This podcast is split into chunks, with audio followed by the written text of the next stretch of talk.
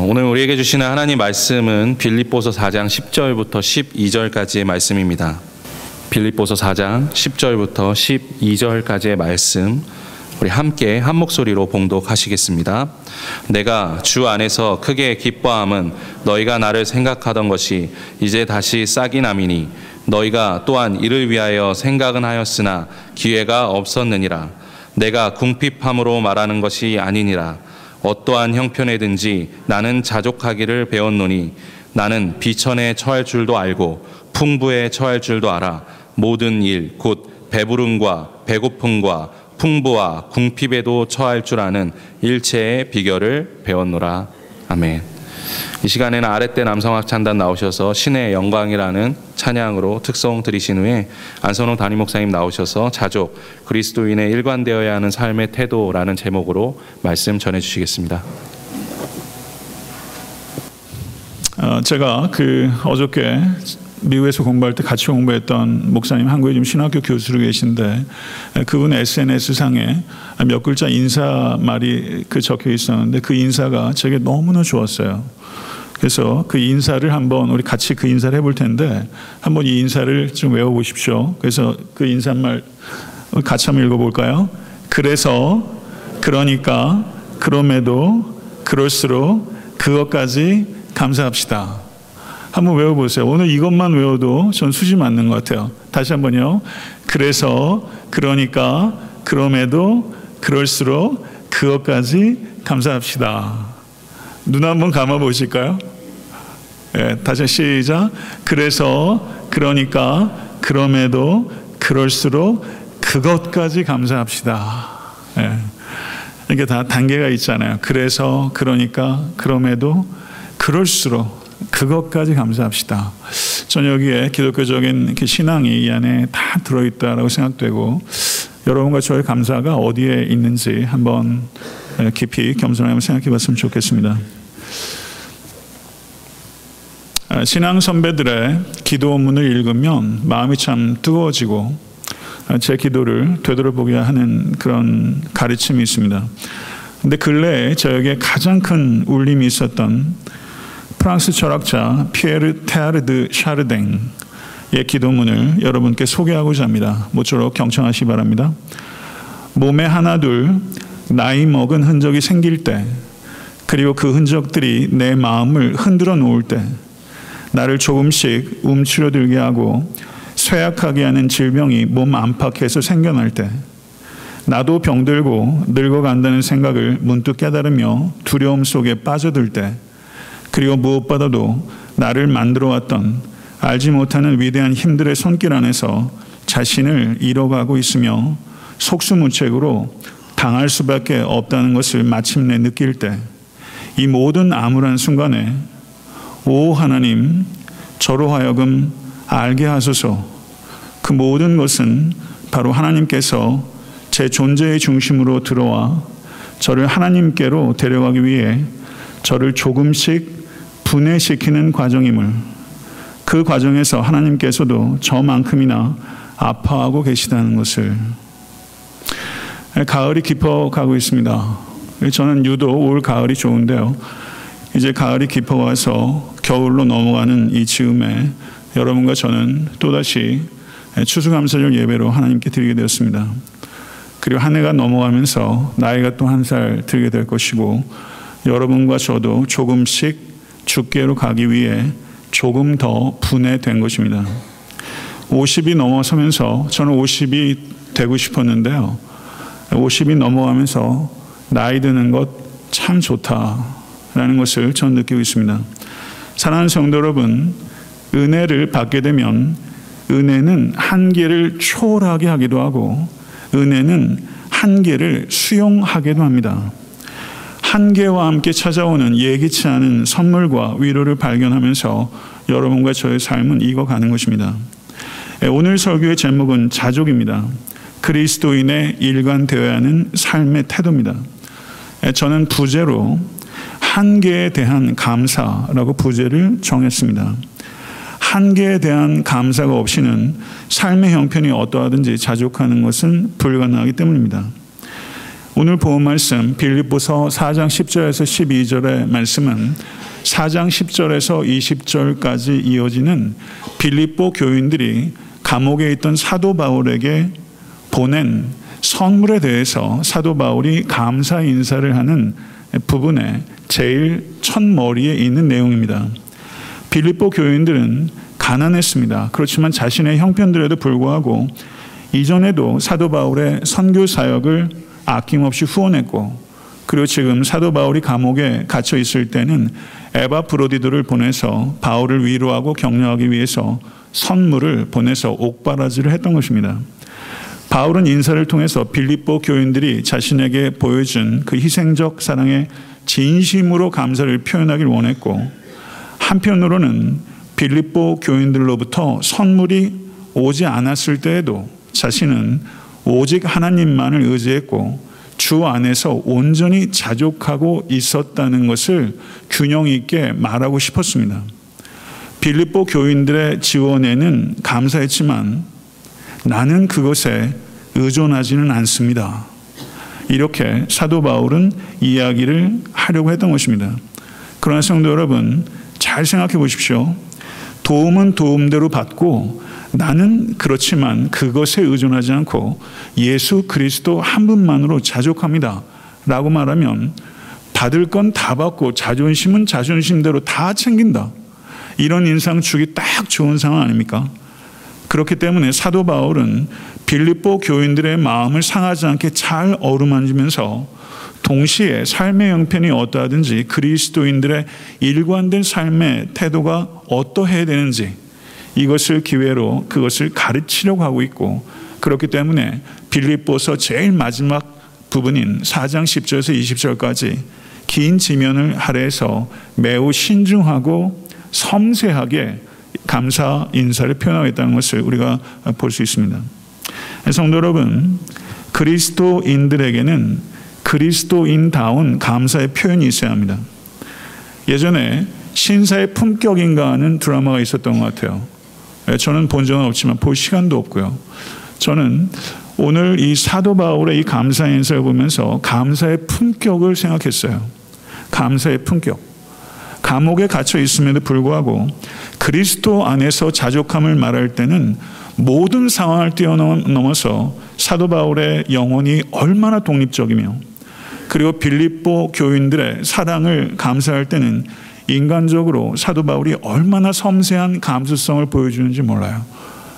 위대한 독립성과 섬세한 감수성이 한 인간 안에, 특별히 감옥에 갇혀 있는 인간 안에서 어떻게 이렇게 결합될 수 있는가 하는 것을 생각해 보는 것이죠. 10절 아, 말씀을 보시기 바랍니다.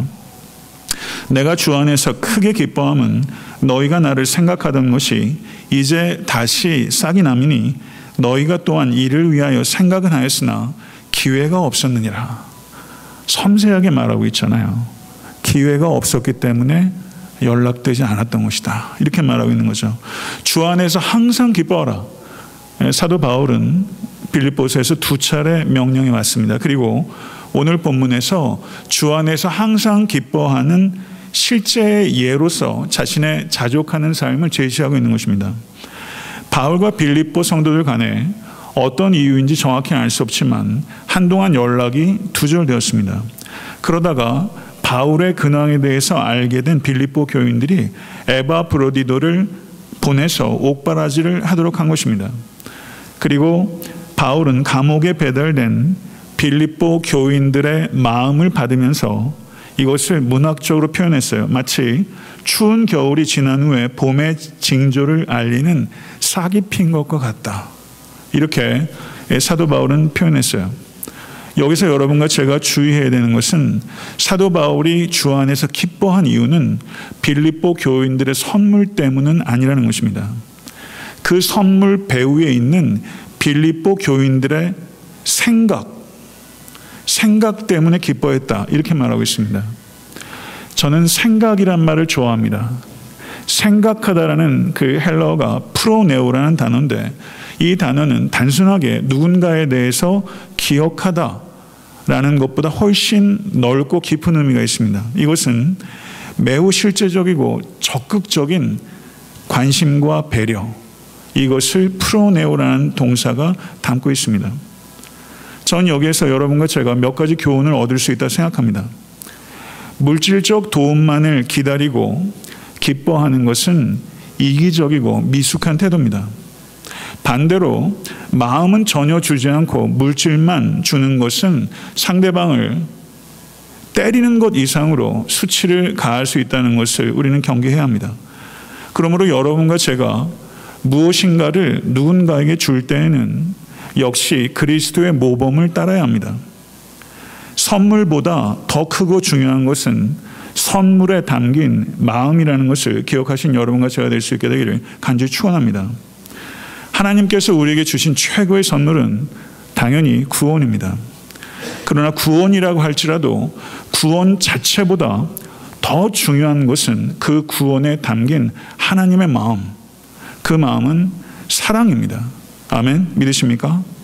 마음이 동반되는 선물을 주고받을 때 그 선물은 달콤하고 값진 것이 되는 것입니다. 마음이 동반된 달콤하고 값진 선물, 여러분 주고받으신 적 있으십니까? 그런 선물 제가 한번 소개하겠습니다.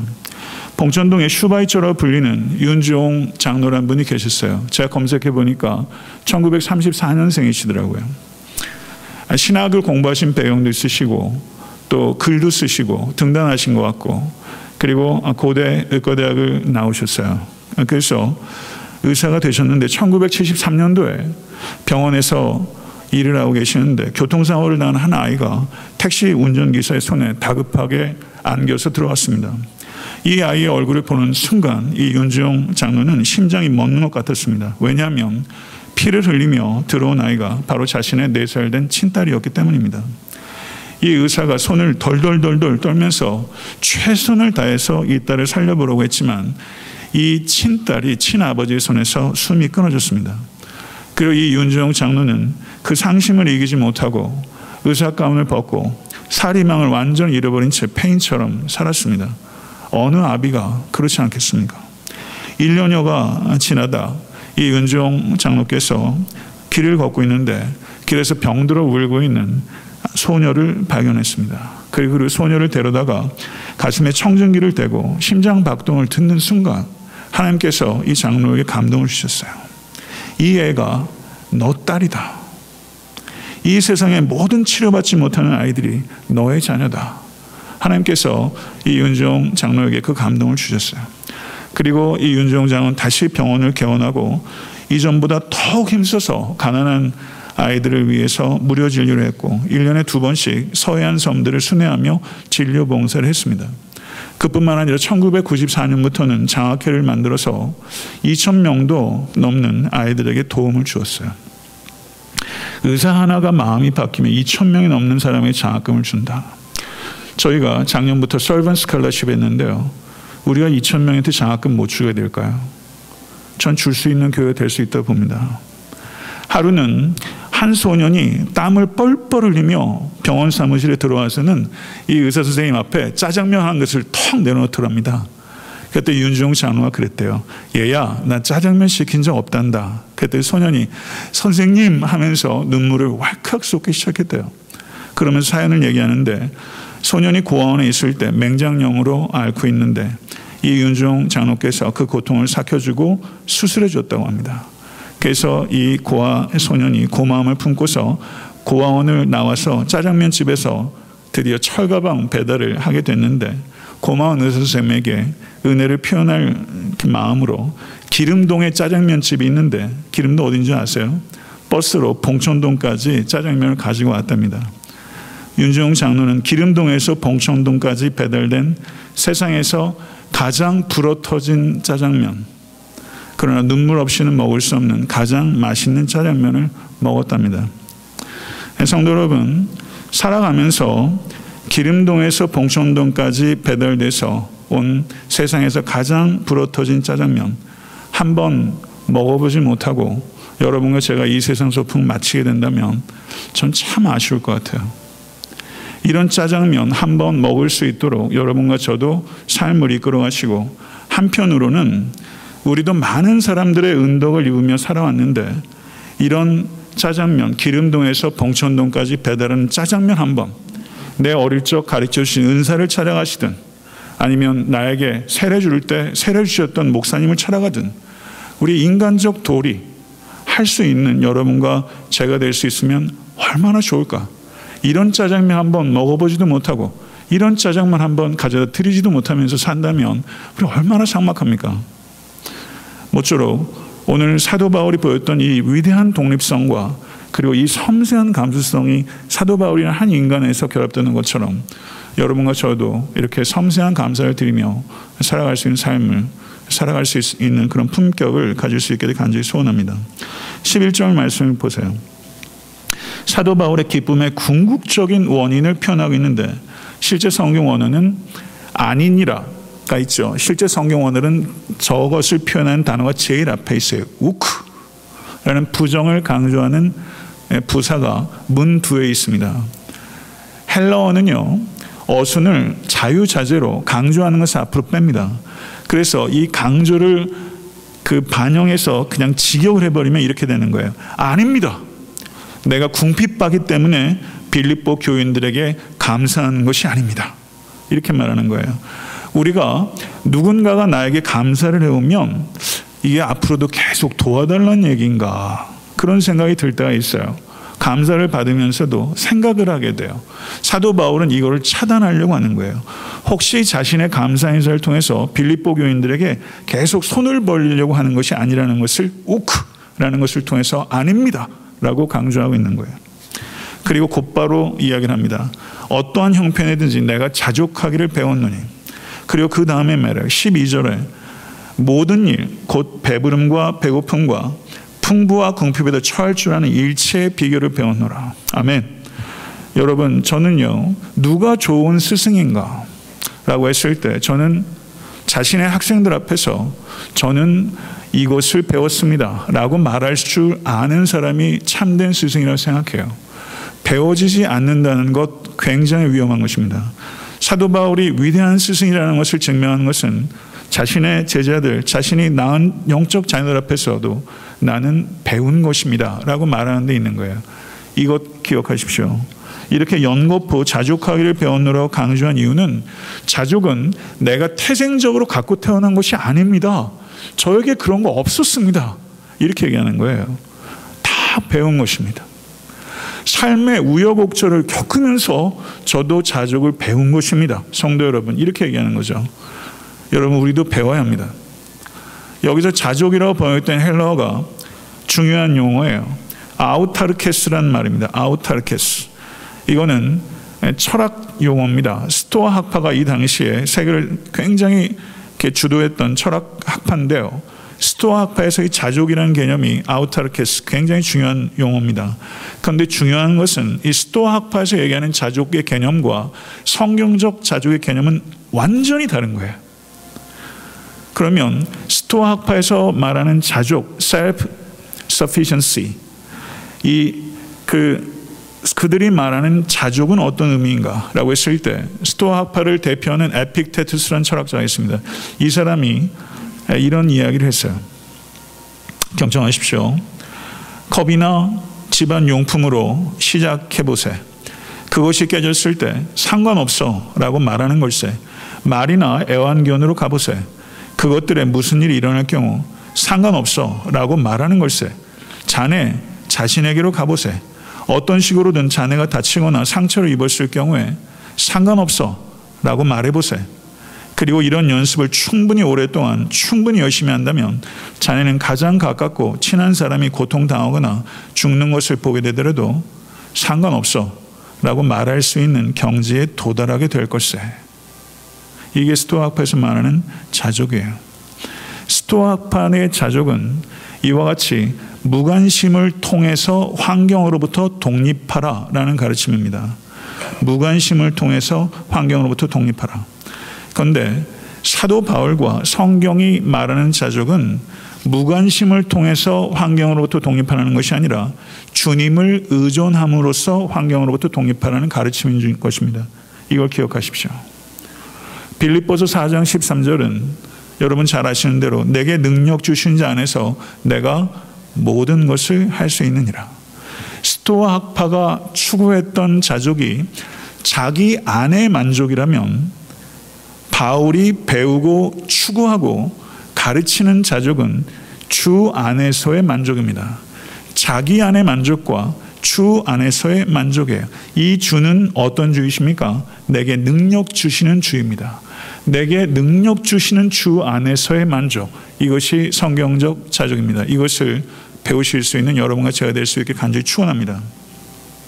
12절에서 사도 바울은 삶의 형편이 어떠하든지라고 했을 때 그 삶의 형편이 어떠한 것들이 있을 수 있는지를 극단적인 대조를 통해서 표현합니다.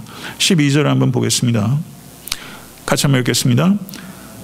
나는 비천에 처할 줄도 알고 풍부에 처할 줄도 알아 모든 일 곧 배부름과 배고픔과 풍부와 궁핍에 또 처할 줄 아는 일체의 비결을 배웠노라. 아멘. 성경에 나오는 신앙 고백 중에서 저는 정말 백미에 해당되는 고백이라고 생각해요. 궁핍이나 비천, 배고픔을 감당하는 것 어렵습니다. 그렇다고 풍부와 배부름을 감당하는 것이 쉬운 것도 아닙니다. 사실은 더 어려운 일입니다. 비천, 배고픔, 궁핍에 해악이 있다면 풍부와 배부름의 위험도 있는 것입니다. 물이 가득 찬 컵을 한번 연상해 보십시오. 물이 가득 찬 컵을 한 방울도 흘리지 않고 이동한다는 것이 얼마나 어렵습니까? 거의 불가능한 거예요. 우리 주변에서 부자가 되었을 때 이전에 가난했을 때보다 훨씬 못해지는 사람을 많이 발견할 수 있습니다.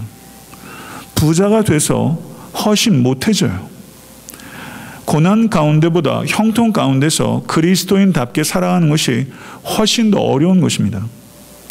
이처럼 양극단은 우리를 위협합니다. 그렇지만 이 양극단은 우리의 성장을 도울 수 있다는 것을 기억하실 수 있게 되기를 바랍니다. 모쪼록 이 자리에 계신 사랑하는 모든 성도 여러분, 궁핍에도 절망하지 마시고 풍부에도 매몰되지 마십시오. 절망하지 않고 매몰되지 않으면 양극단으로부터 유익을 얻으실 수 있게 될 것입니다. 자족의 비결은 문제 면제나 문제 해결에 있는 것이 아니라 사도 바울께서 선언하고 있는 것처럼 주 안에 항상 있을 때 자족할 수 있게 되는 것입니다. 주 안에 거하라 라는 것은 어떤 뜻입니까? 주님의 지배를 받으라는 것입니다. 왜 주님의 지배를 받으라는 것입니까? 주님의 지배를 받을 때 환경의 지배를 받지 않고 환경을 지배할 수 있기 때문입니다. 아멘. 믿으십니까?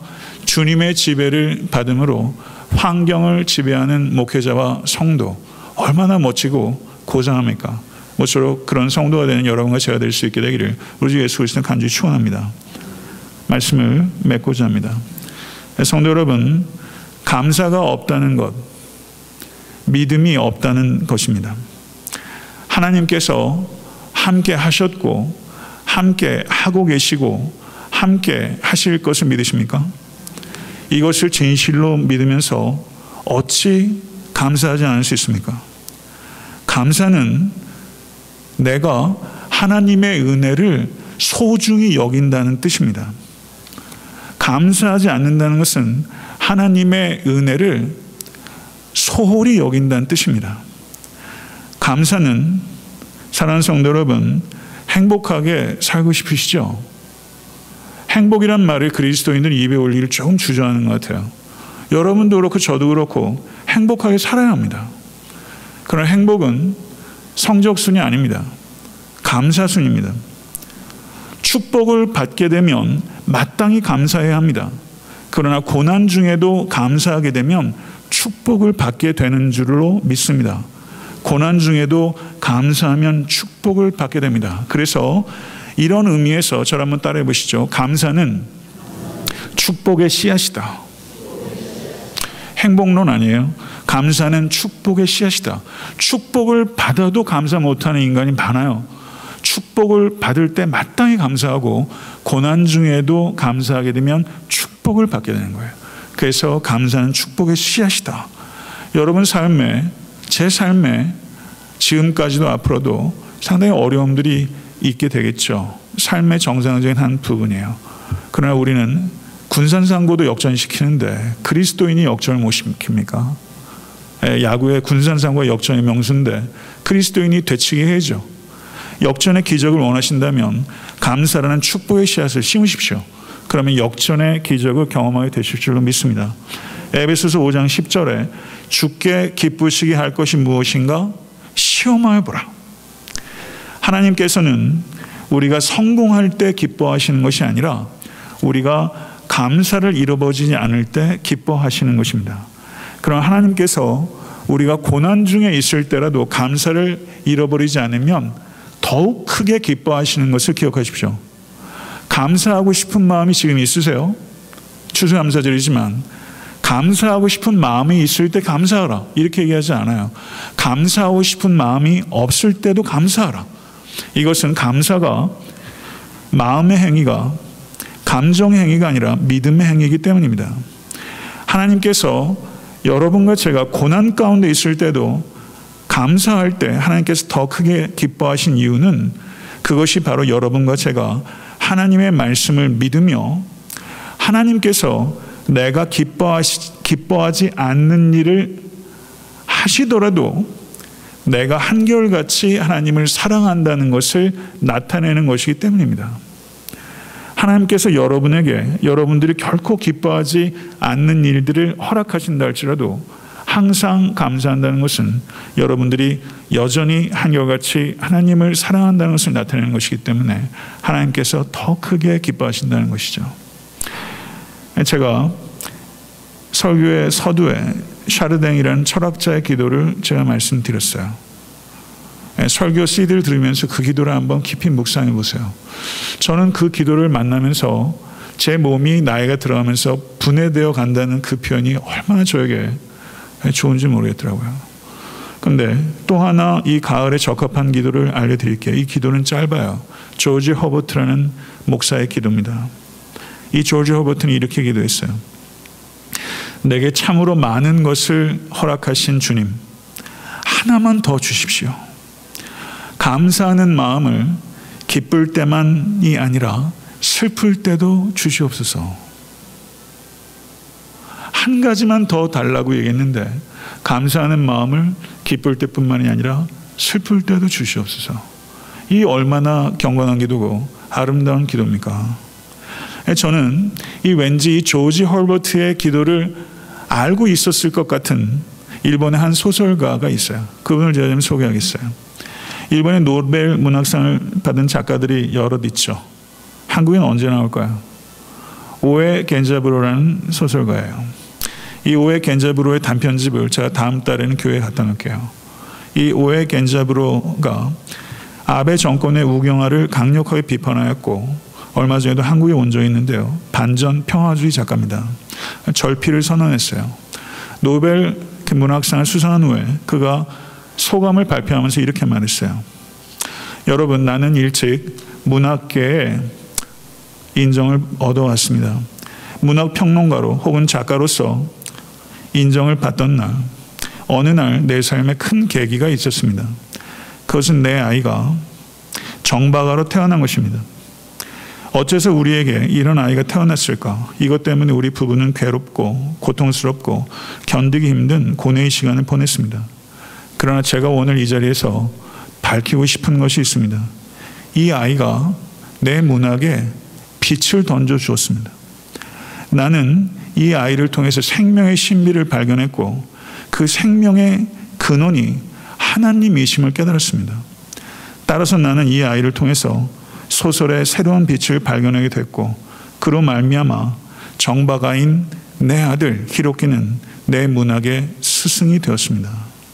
내 글 속에 생명이 살아 꿈틀거리는 힘은 바로 내 아이 히로키로부터 온 것입니다.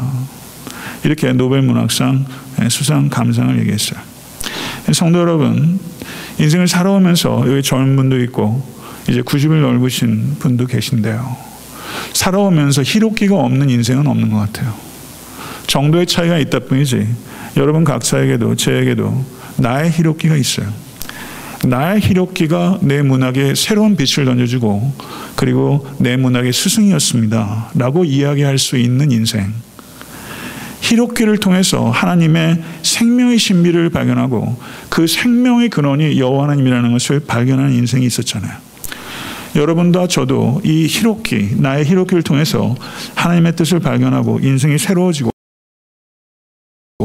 더 풍성해질 수 있기를 간절히 바랍니다.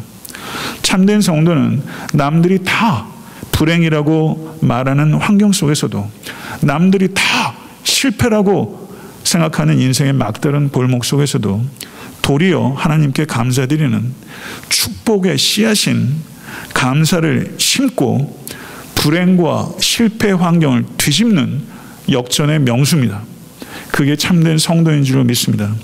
그 성도 되신 여러분과 저야 될수 간절히 축원합니다. 주께서 사도 바울에게 고린도서 12장에서 말씀하셨어요. 그리고 주께서 지금 이 시간 여러분과 저에게 말씀하세요. 내 은혜가 내게 족하도다. 내 능력이 약한 데서 온전하여짐이라. 이 주님의 말씀에 사도 바울과 그리고 여러분과 저는 어떻게 응답할 수 있을까요? 내게 능력 주신 자 안에서 내가 모든 것을 할 수 있습니다. 하나님 참으로 그러합니다. 이것이 여러분과 저의 응답이 되는 삶을 이끌어 가실 수 있게 되기를 우리 주 예수 그리스도 간절히 축원합니다. 그런 삶을 살아갈 수 있다면 얼마나 감사하게 될까요? 기도하겠습니다. 존귀하신 주님,